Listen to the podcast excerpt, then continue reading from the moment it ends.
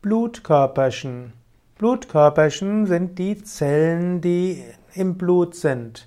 Das Blut besteht aus einer Flüssigkeit und in dieser Flüssigkeit gibt es verschiedene Stoffe, die darin gelöst sind oder darin schwimmen.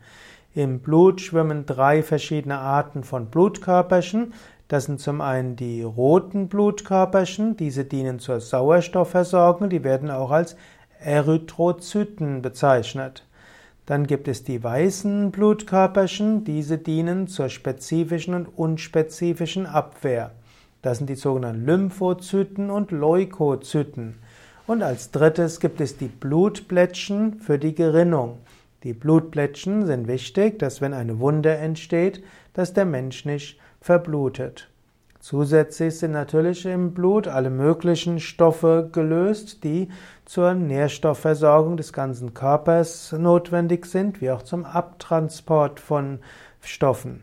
Außerdem sind im Blut noch andere Immunzellen enthalten und im Blut sind auch verschiedene Botenstoffe, wie zum Beispiel Hormone.